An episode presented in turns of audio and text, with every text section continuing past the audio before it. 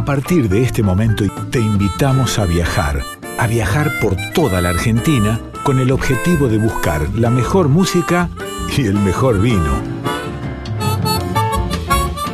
Ya comienza Vinos y Vinilos con Rodrigo Sujodoles Gazzero.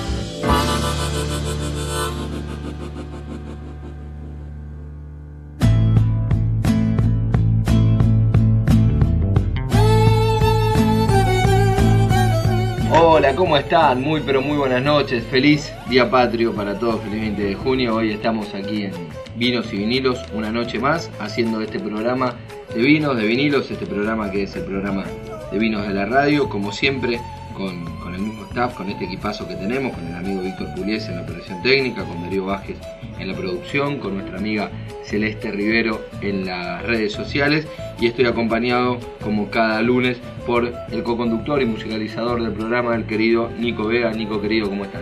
Hola Rodri, ¿cómo estás? Buenas noches, ¿todo bien? ¿Cómo te trató este 20 de junio? Bien, bien, bien, en familia, comiendo. en- Siempre comiendo estos días fríos, ¿no? Sí, aprovechando para comer eh, bien acompañado y tomar algo, tomar un vino también, ¿por qué no? y tomar un vino. Tenemos, bueno, hoy hay, hay vinos, hay entrevista de vinos y hay entrevista de música, como cada uno de los lunes que tenemos. Ah, quiero aprovechar también que siempre, por una cosa u otra, nos olvidamos de saludar a José Luis de Dios y a Marcelo Saavedra y Virginia Rodríguez, que son de la discoteca de la radio, que siempre se encargan de que estén las canciones que nosotros elegimos para cada programa y sobre todo las canciones que vos, Nico, elegís para cada programa, como la canción de hoy. Contanos con qué música arrancamos. Hoy vamos a arrancar eh, justamente con un homenaje eh, que hace Mercedes Sosa al general eh, Martín Miguel Güemes. La canción se llama Güemes, el guerrillero del norte. Lo dijo Nico, escuchamos Güemes, el guerrillero del norte, en la voz de la negra Sosa. Descansa mi patria, nadie oyera tu confín. Porque ve la noche y día los ocho de Don Martín. En la frontera de Salta no hay ejército, señor. Los guerrilleros se bastan para pararlo al invasor. Changos, mujeres y viejas, de todos la guerra es. Si el godo mata de a uno, la tierra pare de a diez. Los godos vienen bajando Humahuaca, Jujuy. Dejen que vengan paisanos, que Güemes espera aquí. Salteña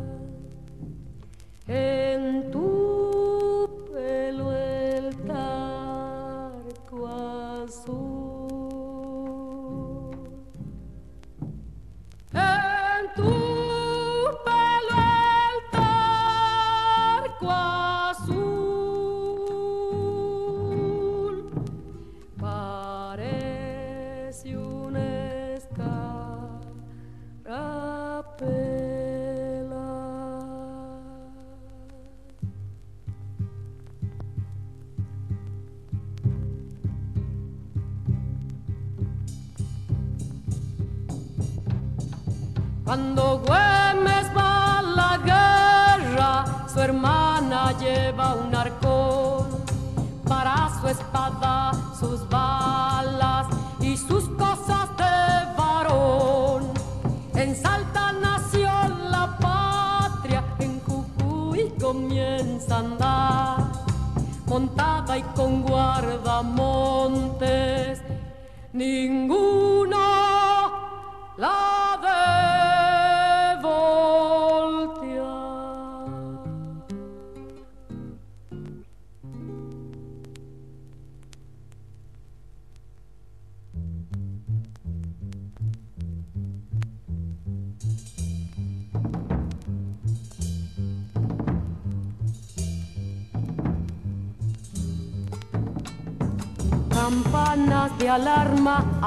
revolución. ¿Quién pondrá grillos al alma de un pueblo en insurrección? La frontera ya está en llamas y desde el Alto Perú corre sangre americana hacia las pampas del sur. Los bailes que a mí me gustan, no los bailo en la ciudad, los bailo mientras me duran las balas para tirar. En Tilcara y Pumamarca y también en Maimara, escrito está con mi marca, ningún galo pasará. Vinos y vinilos, un programa para degustar con todos los sentidos.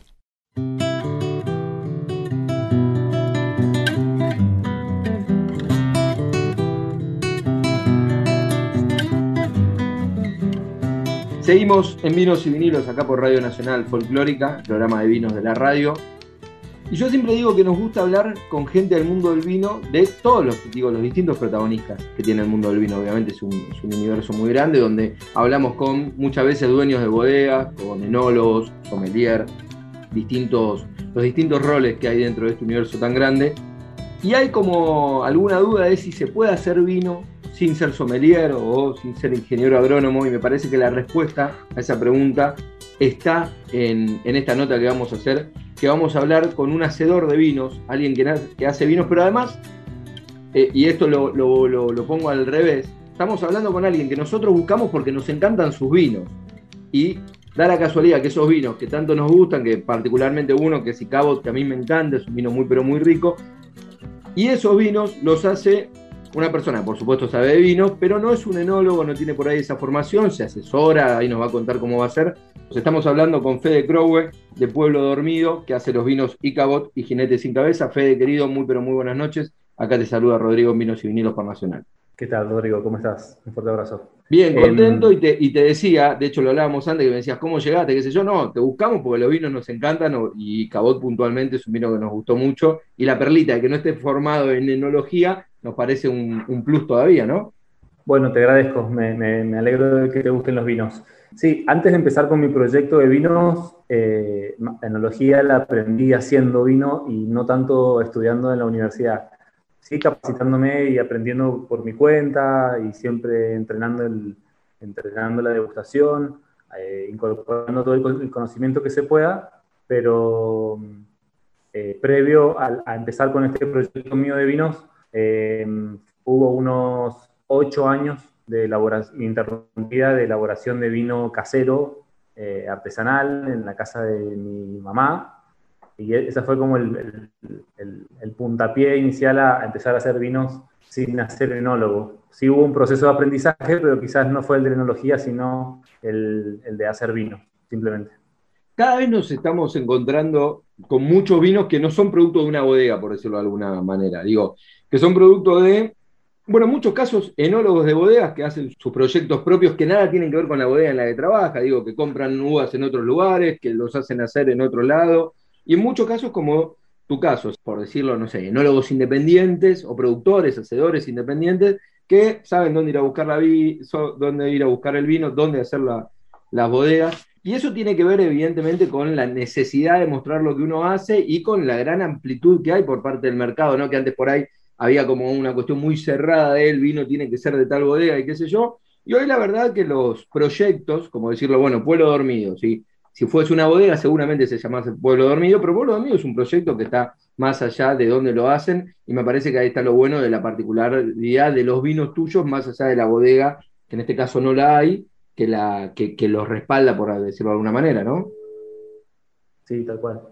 Eh, en, el mundo del vino, por ejemplo, en, el, negocio de las bodegas, eh, además de hacer sus vinos con sus marcas y venderlos, también pueden tener otro tipo de clientes que son los, eh, los terceros, los elaboradores terceros en su bodega. Nos alquilan un espacio, nos alquilan la mano de obra, la maquinaria que tienen, y nosotros, los terceros, llevamos la uva para usar sus instalaciones, usar su mano de obra hacer el vino como nosotros queremos y se paga un caché por, por, generalmente por kilo de uva ingresado o podés también combinarlo con, por canje de, uvas o de vino. Eh, es bastante común, somos muchos los terceros en las bodegas de Mendoza y eso es lo que está bueno que decís vos, que abre la posibilidad que seamos muchos productores, que se abra un abanico de diversidad de pequeños productores, porque si, si hiciera falta una bodega para hacer vino, imagínate que que seríamos mucho menos y, ya no sería más elitista la cuestión. Así que, por suerte, el mercado también ayuda a que se anima a probar vinos desconocidos, marcas nuevas o bodegas que, que no conocía, que no tenías asociadas a las bodegas clásicas, a los vinos clásicos de siempre. Así que sí, sí hay, eh, eh, es un proyecto de alguna forma bastante nómade, bastante itinerante, porque no, no, tengo un viñedo, pero eso me abre la posibilidad de, de, seguir otros viñedos y de comprar uva en diferentes viñedos, en diferentes microclimas, diferentes tipos de suelo, diferentes distritos. En el caso mío, más apuntado a Valle de Duco, Así que sí, es un formato que está buenísimo y que, festejo. Eso te iba a preguntar, ¿cómo haces con el tema de la selección, de la selección de la uva? ¿Vas cambiando? Bueno, me lo acabas de responder en realidad, que sí, que vas cambiando, que, te da la posibilidad de, ser independiente en esa selección. Em, hago un sistema en ese sentido bastante mixto, porque por ejemplo, lo que es la uva del Icabot es un viñedo en Malbec de dos hectáreas, que sí lo planté yo en una finca que, que tenía mi viejo, eh, en, aquel proceso de elaboración de vino artesanal, plantamos ese viñedo con, vistas a, empezar a venderlo y demás. Esa finca la, vendimos, la viña era algo muy pequeñito dentro de la finca, y, actualmente compro esa uva de ese viñedo. En el caso de Icabo, me gusta, la idea es mantener ese viñedo, mantener esa idea de single vineyard, que sea ese mismísimo viñedo del de siempre, desde la cosecha 2014 hasta la actualidad. Y en el caso de Jinete sin Cabeza y, otros vinos eh, por venir, eh, sí voy, voy comprándole eh, uvas a diferentes productores que están en fincas por ahí cercanas, más altas o más, más, más para el lado del norte.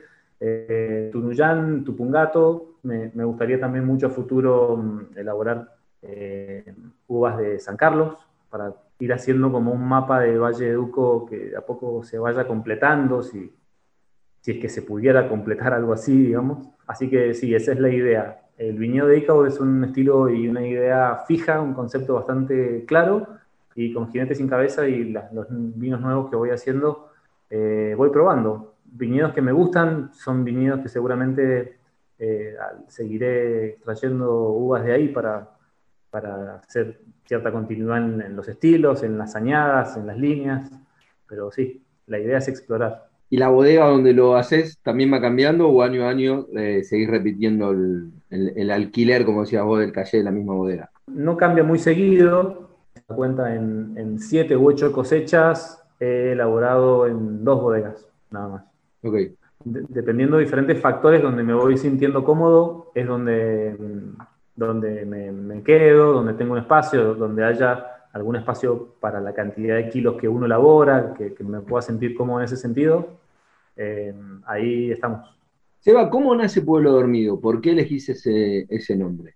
Pueblo Dormido es una traducción eh, errónea, digamos, inexacta de Sleepy Hollow. Todas las, las marcas y las ilustraciones de las etiquetas y los personajes están inspirados en la leyenda de Sleepy Hollow, que se conoce más como la leyenda del jinete sin cabeza. Entonces, me gustaba la idea del, pueblo, como no hay una bodega, no hay una familia, no hay, digamos, no, hay una empresa en sí mismo detrás del proyecto, me, gustaba la idea de, tomar otra cosa, de tomar otras historias, de tomar otros personajes, de, de no hacer quizás a, una autorreferencia en las marcas, en los nombres. Y, nada, también me remite a, recuerdos de Valle Duco, a, a, ciertos tonos que a mí me gustan, me gustaban para el, para el marketing de, los vinos, que tienen que ver con, con algo medio oscuro, medio tétrico, que pasa, que pasa ahí en ese cuento, que pasa con ese personaje medio fantasmal del jinete sin cabeza. Y me, parecía que Pueblo Dormido también, eh, si bien tiene otras connotaciones, daba una mm, como cierta, mm, cierto sentido de oscuridad, de quietud, así que por eso la traducción, digamos, de Sleepy Hollow. Sleepy Hollow significa valle soñoliento, valle dormido, podría ser tranquilamente, Sleepy. Así que en lugar de valle o hondanada, que sería más la traducción, le puse pueblo y me, refugié ahí en el Valle Duco con Pueblo Dormido a hacer en un lugar, digamos, bastante imaginario. Fede, ¿cómo es siendo un proyecto independiente o, esto de, de, ser tercero, como vos decías, cómo es competir con los grandes monstruos que son las bodegas grandes, en lo comercial y en el producto incluso? Yo creo que se puede competir, siempre, siempre es difícil, digo, yo, no, podría competir con una bodega grande eh, en términos de rentabilidad de, la botella que vendo, la rentabilidad, la utilidad de ese producto. En eso no podría competir, sin dudas que no. Eh, por cuestiones, digamos, bastante obvias.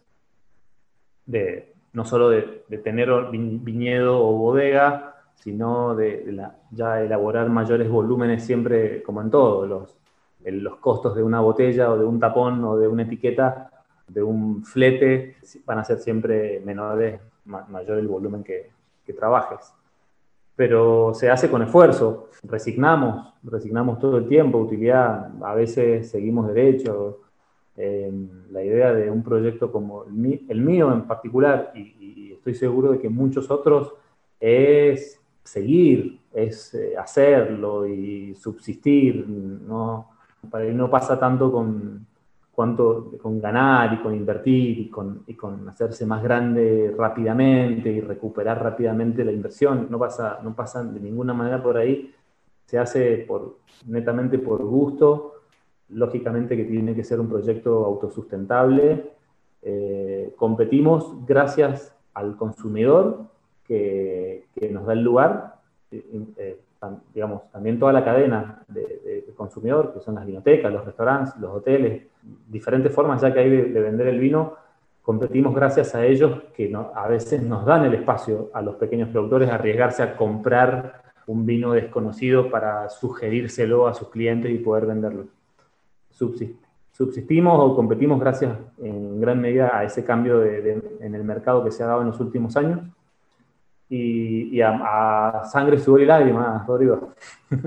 Claro, con esfuerzo. Sí, sí, tal cual.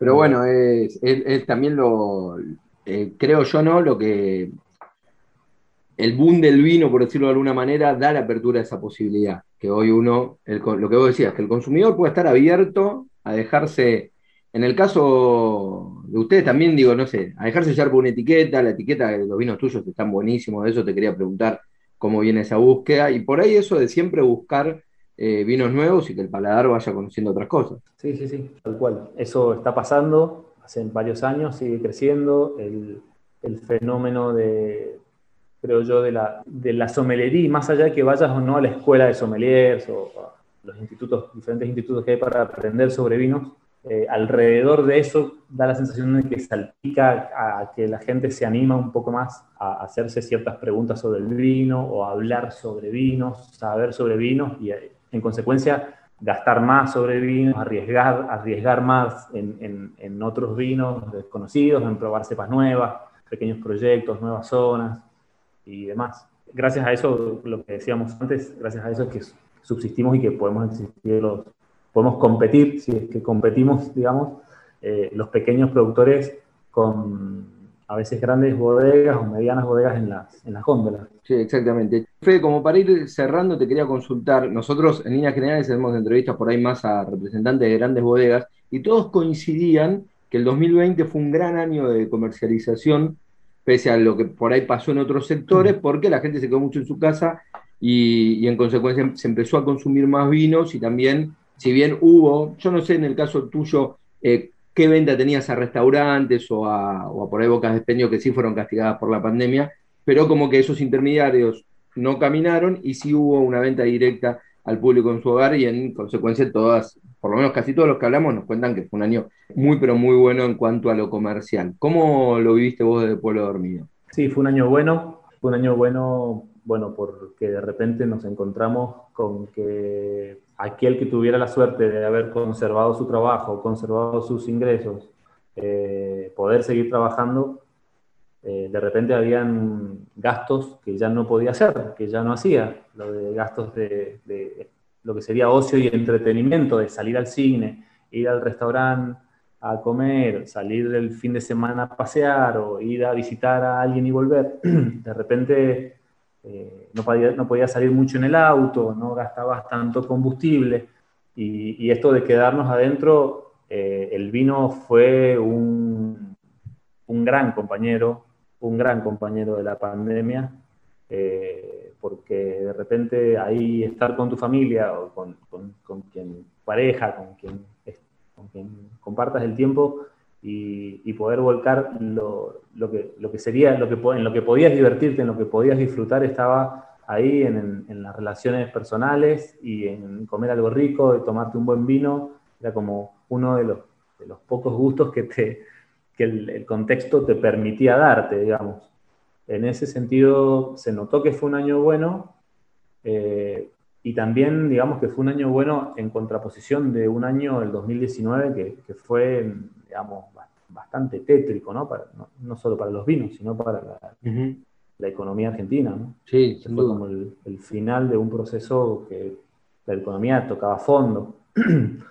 eh, así que fue un año bueno, se notó más en contraposición con el 2019, y, cambio de política, de consumo, generalmente. Sí, sí, era un año que venía viendo, digo, yo tengo un programa de vinos también en, el verano en Cariló, y ahí, bueno, obviamente uno charla con, diferentes comerciantes de la zona, y me acuerdo que el año 2020 había sido un récord turístico después de, que no, que no pasaba desde 2015, porque bueno, tiene que ver, digo, vos abriste un poco la puerta, pero tiene que ver con un cambio de política que, que, hizo que en 2016, 2017, primero se elijan más destinos turísticos del exterior y empezó a pasar toda una serie de cuestiones que hicieron que en 2020 fue un éxito en todas las playas, se habían eh, registrado números de récord, en 2020, perdón, y bueno, y después vino la pandemia, y la pandemia también hizo que, lo que decía vos, la gente en sus casas, sin tener que conducir y demás, evidentemente eligió el vino, que creo yo tuvo que ver también con, tal vez con una consecuencia de lo que venía haciendo el mercado del vino, digo que venía ganando cada vez más terreno, de hecho este año estuvimos compartiendo también los números de consumo del 2020, que fueron números récord, con relación, por supuesto, muy lejos de aquellos años de, la década del 70, de, esos consumos eh, tremendamente altos, con una calidad de vino muy cuestionable, eh, ¿no? Pero digo, de consumo muy, muy, muy alto. Otra, cultura, otro, otro, día a día era. Pero digo, de este nuevo vino, por decirlo de alguna manera, de este nuevo Argentina produciendo vinos de calidad, eh, el año pasado fue el año récord de, de, esa nueva camada y esa nueva generación. Y bueno, quería verlo también, cómo lo habías vivido vos en ese sentido. Sí, fue un año, fue un año bueno y también eh, si, uno si uno encuentra cosas que de alguna forma son positivas de la pandemia, es que se habilitaron otros canales, eh, otros canales de venta, digamos, que, ya existían, pero se fortaleció eh, la, venta en general de, por online, de, de, ropa, de comida, de vinos, cualquier producto. Y, en el caso de los vinos, también eso como que mm, democratiza un poco la góndola, o digo, la góndola es tan grande, es, tan grande como puedas mirar, digamos. Eh, todos, todos los proyectos tienen un Instagram o un, si no están en la biblioteca de la esquina o si no están en su página web, al menos tienen un Instagram donde vos escribís y eh, compras los vinos, te los mandan a tu casa. Eh, yo creo que la cuestión económica, eh, las políticas económicas de consumo, sumado al encierro de, que el, abanico de, disfrute se acotaba, tenía que ocurrir dentro de casa, eh, más nuevas herramientas de comunicación mm, que, hicieron que, de, logística, de comunicación, que hicieron que vos le puedas mandar los, tus vinos desde Mendoza eh, a, cualquier lado, a cualquier punto del país, fue un combo que, estuvo bueno en 2020 y que yo espero que con pandemia o sin pandemia eh, se puedan profundizar y, hayan un poco llegado para quedarse. Esto de, sobre todo, acortar la brecha entre el productor y el consumidor, ¿no? que es el gran, el, el fuerte que que tenemos los pequeños productores con respecto a los grandes. Quizás el único eh, en cuanto a esa competencia que decías vos antes. Que mm, te fijas ahí en las redes y está el WhatsApp mío y, y no hay nadie más con quien hablar de alguna manera. Eh, vas directo sin intermediarios al productor y eso, eso hay mucha gente que lo valora y, está bueno, está buenísimo. Hablando de redes, Fede, y como para ir cerrando, contanos dónde, dónde se pueden contactar con vos y cómo pueden conseguir los vinos. Bueno, Pueblo Dormido eh, es Pueblo Dormido en Instagram, eh, Pueblo Dormido Wines, figura en Facebook, eh, tanto en Instagram como en Facebook van a encontrar mi número de teléfono para mandarme un WhatsApp. Y en muy breve, yo espero en transcurso de 7, 10 días, ya estará el sitio web, eh, el sitio web colgado para, para ya tener un contacto más, más directo y más, qué sé yo, oficial de alguna forma. Sería, eh, va a ser www.pueblodormido.pueblodormido.com.ar. Perfecto. Bueno, Fede, te agradezco mucho por este contacto con vinos y vinilos y felicitaciones por los vinos que nos encantan. Bueno, Rodrigo, muchas gracias y saludos a la, audiencia. Así pasaba Federico Crowe de Pueblo Dormido con estos tan pero tan ricos vinos, como decíamos, Icabot y Jinete sin Cabeza. Seguimos con más en Vinos y Vinilos por Radio Nacional Folclórica.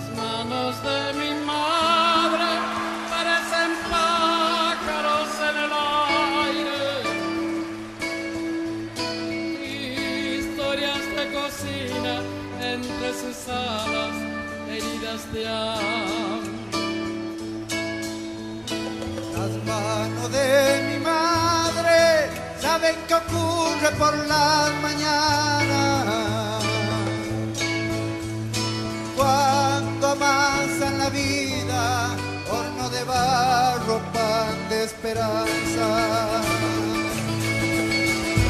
Las manos de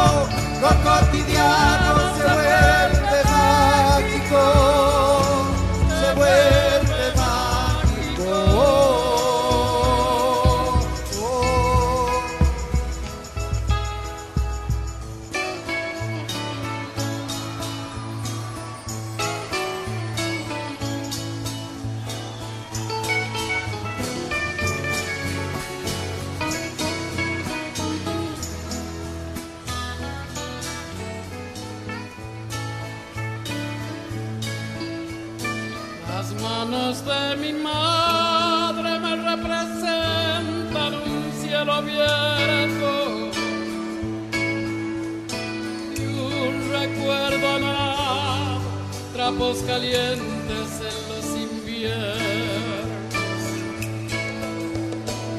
Ella se brinda en cálida, noble, sincera, limpia de todo.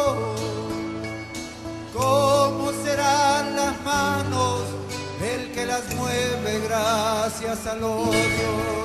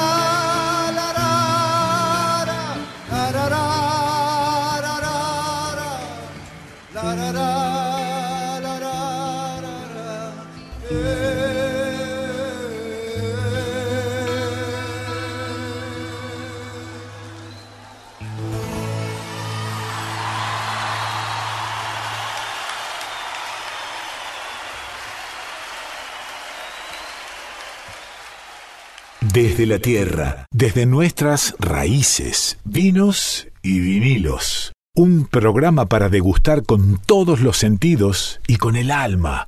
Vinos y vinilos. Con Rodrigo Sujodoles Gallero.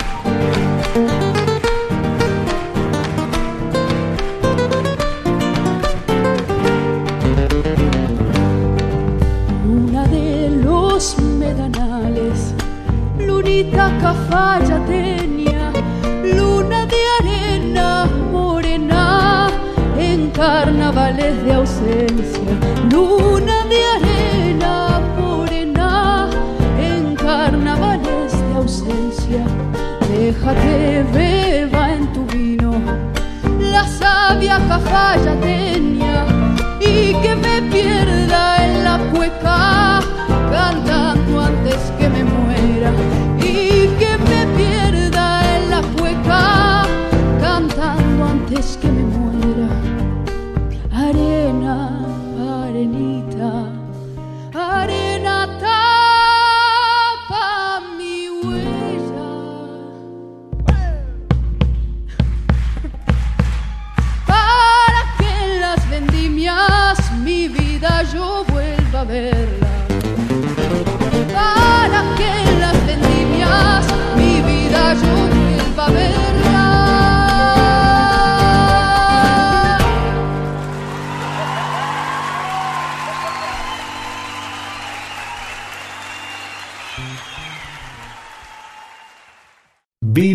vinilos con Rodrigo Sujodoles Gallero.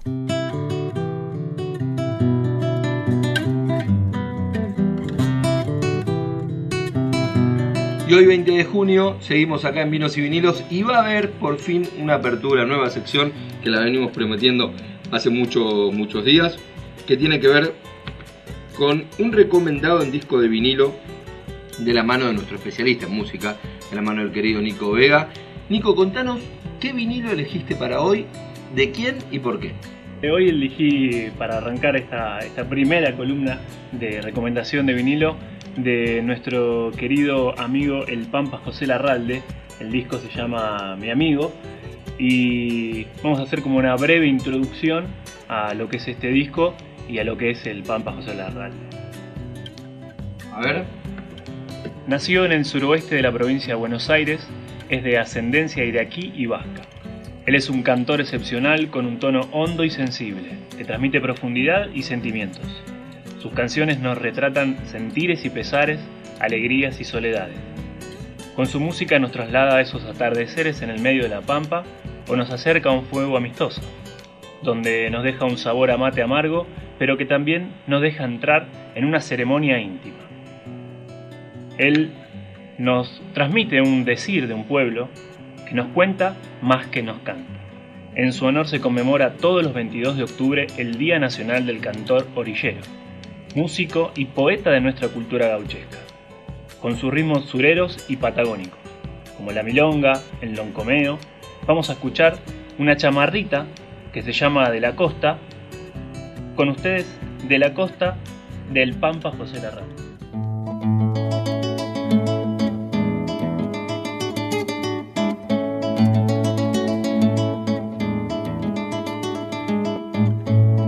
En las costas entrerrianas el arroyo se perfuma con un cantar de calandrias y los rayos de la luna.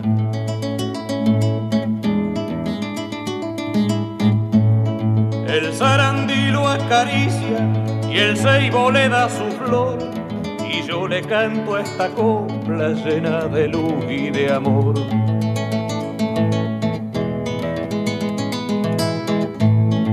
Ranchito de barro y paja junto al río Gualeguay, centinela en la barranca con brazos Dubai, chamarrita de la costa, dulce como el camachuí, tristona como el silbido, queda en la tarde el crespín, tristona como el silbido, queda en la tarde el crespín.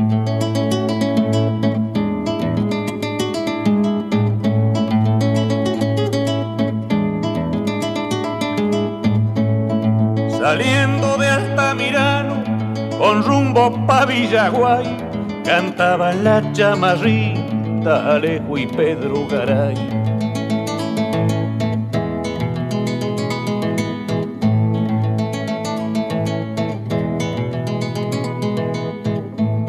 Cuando suena una guitarra en el abra del chagar, se encienden los corazones con un canto de amistad. Allá voy mi pago viejo, guitarra, poncho y canción, para cantar con el alma al calor de tu fogón. Chamarrita de la costa, dulce como el camachuí, tristona como el silbido, queda en la tarde el crespín, tristona como el silbido, queda en la tarde el crespín.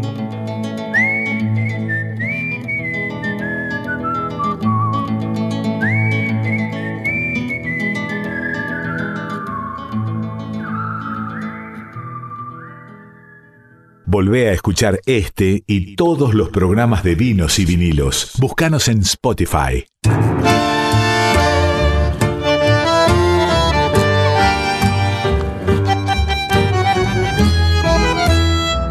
Seguimos en Vinos y Vinilos acá por Radio Nacional Folclórica, arrancando con un nuevo lunes y ya estamos conectados con nuestra primera entrevistada de la noche de hoy, siempre para nosotros es, muy lindo poder entrevistar a distintos exponentes y a nuevos exponentes de las músicas de raíz de tanto de la Argentina como de la ciudad de Buenos Aires y siempre es muy lindo poder hablar con diferentes cantantes del tango, del tango, de la milonga y estamos comunicados con una gran cantora que está presentando su segundo disco, lo va a presentar y nos va a contar un poquito de qué se viene ese disco. Estoy hablando de Natalia Abril. Natalia, muy pero muy buenas noches, gracias por estar acá en Vinos y Vinilos.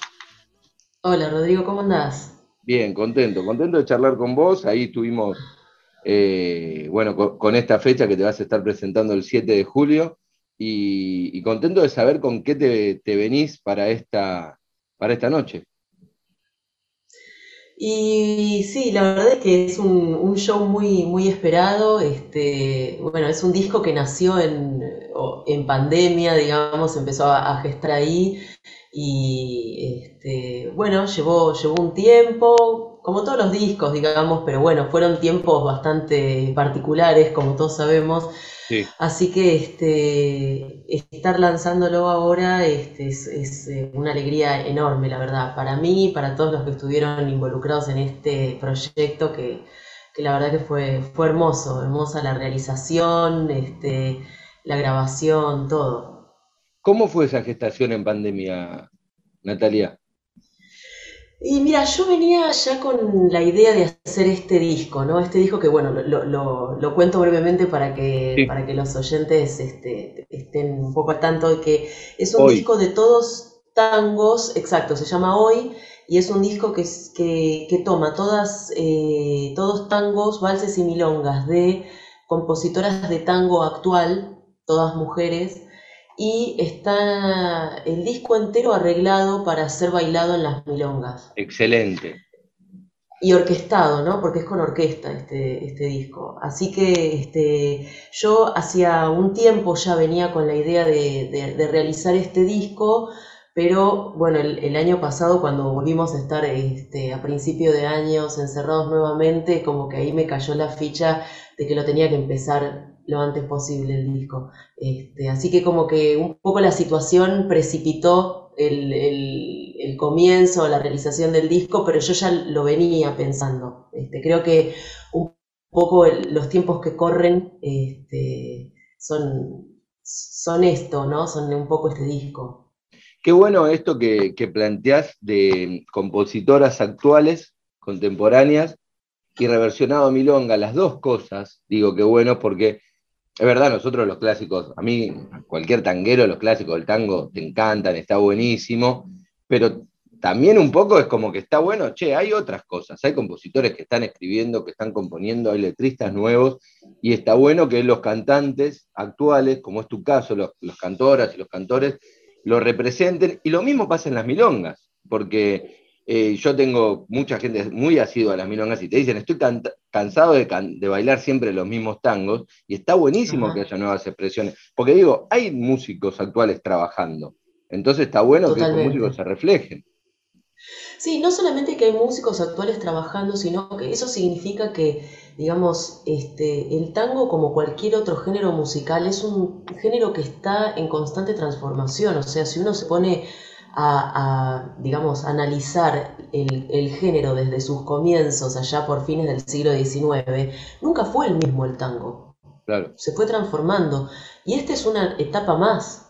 Cualquier música que, que digamos, este, eh, quede fija, permanente y no se transforme y no, no se empape de los, del, digamos, de las cosas que suceden en la época, este, termina desapareciendo, porque cuánto tiempo uno puede solamente escuchar los clásicos o solo bailar los clásicos. Creo que también tenemos una necesidad de expresarnos y de escuchar eh, cosas que están sucediendo hoy.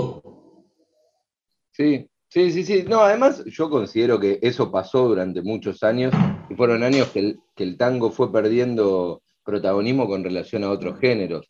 O sea, toda la época de grandes valores del tango, cantando los clásicos que no eran tan de tantos años atrás, pero estaban cercanos, pero toda esa época en la que la juventud empezó a verse reflejado y empezó a ver sus letras reflejadas en otros géneros. Me parece que ahora empieza a pasar nuevamente que las letras vuelven a representar lo que está pasando ahora, ¿no?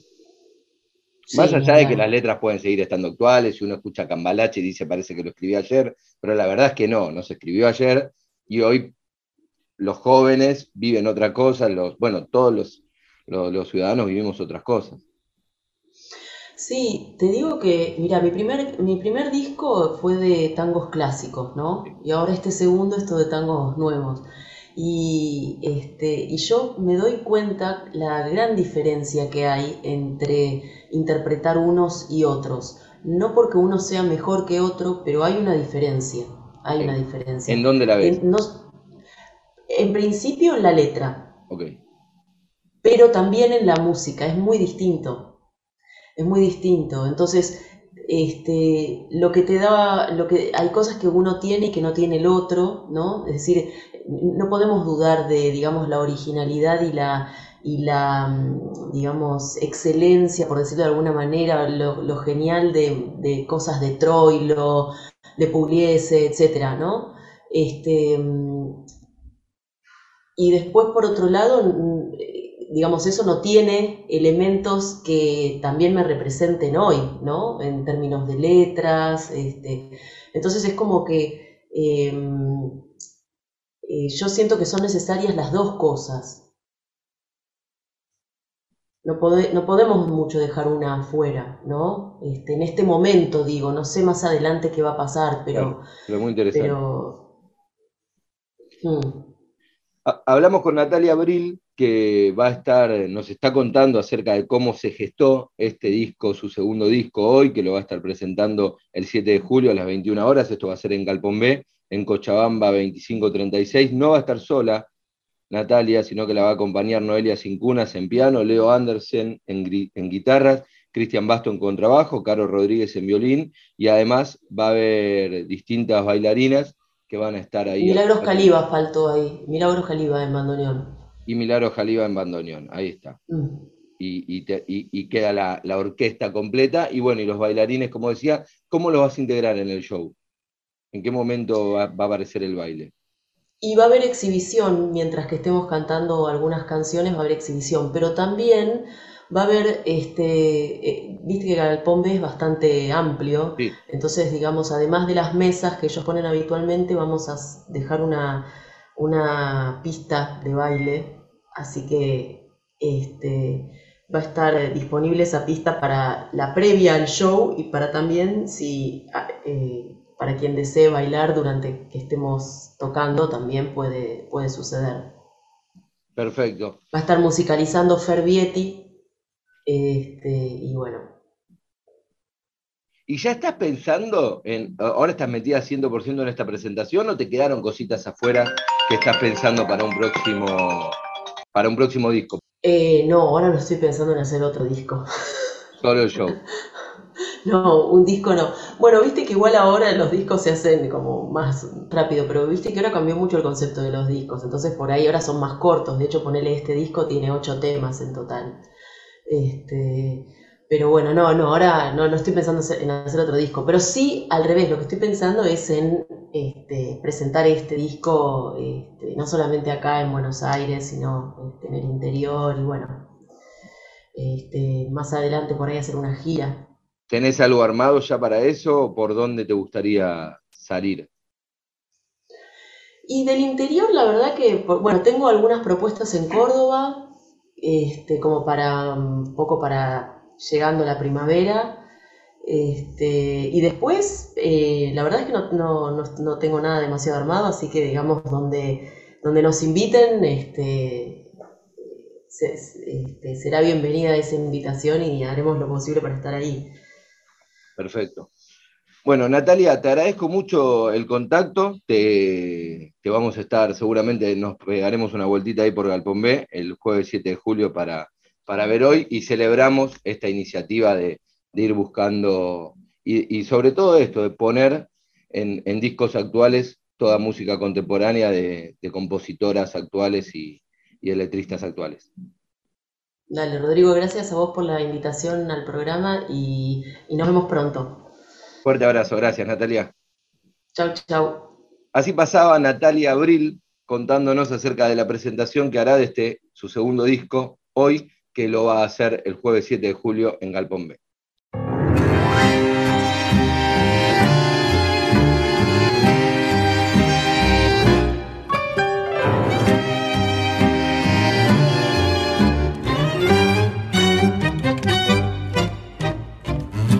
revelación, fue una conspiración, suerte inestable y una absurda y joven convicción.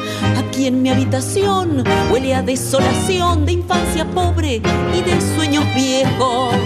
Vago por la ciudad, espectro de arrabal, no hay artificio que maquillen tanta soledad.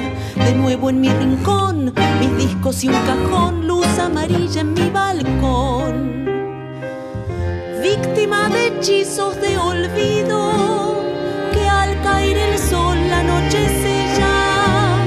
Sola, los nudillos apretados, miro las estrellas. Noche de tango fue mi reino de fango, restos desahuciados de un pasado y esplendor, sombras y después callejón, un par de ojos cansados, las hilachas de un amor. Pájaro enlutado es mi voz.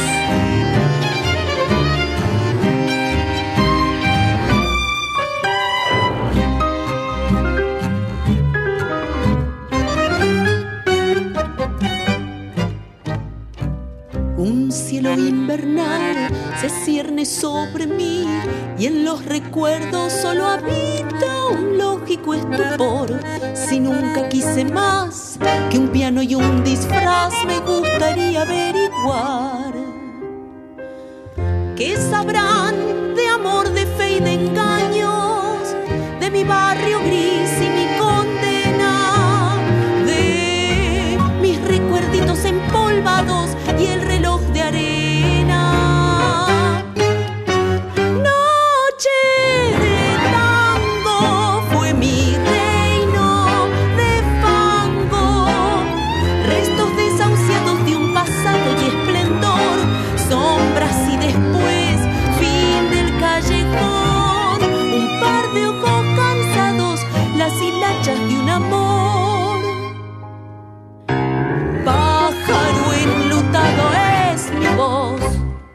gustó la entrevista? Ahora podés volver a escucharla en cualquier momento de la semana. Búscanos en Spotify, Vinos y Vinilos.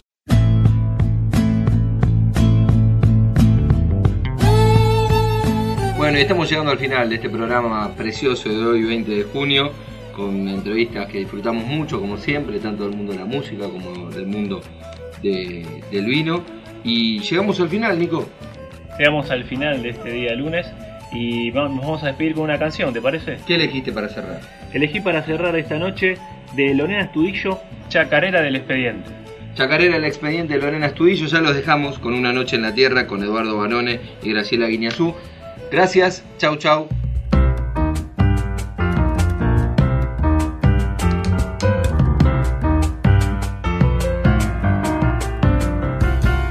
Pobre que nunca tiene ni un peso para andar contento.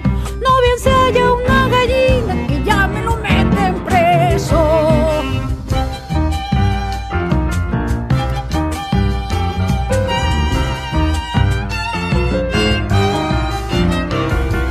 El comisario ladino que oficia de diligente lo hace confesar a palos al preso y a sus parientes.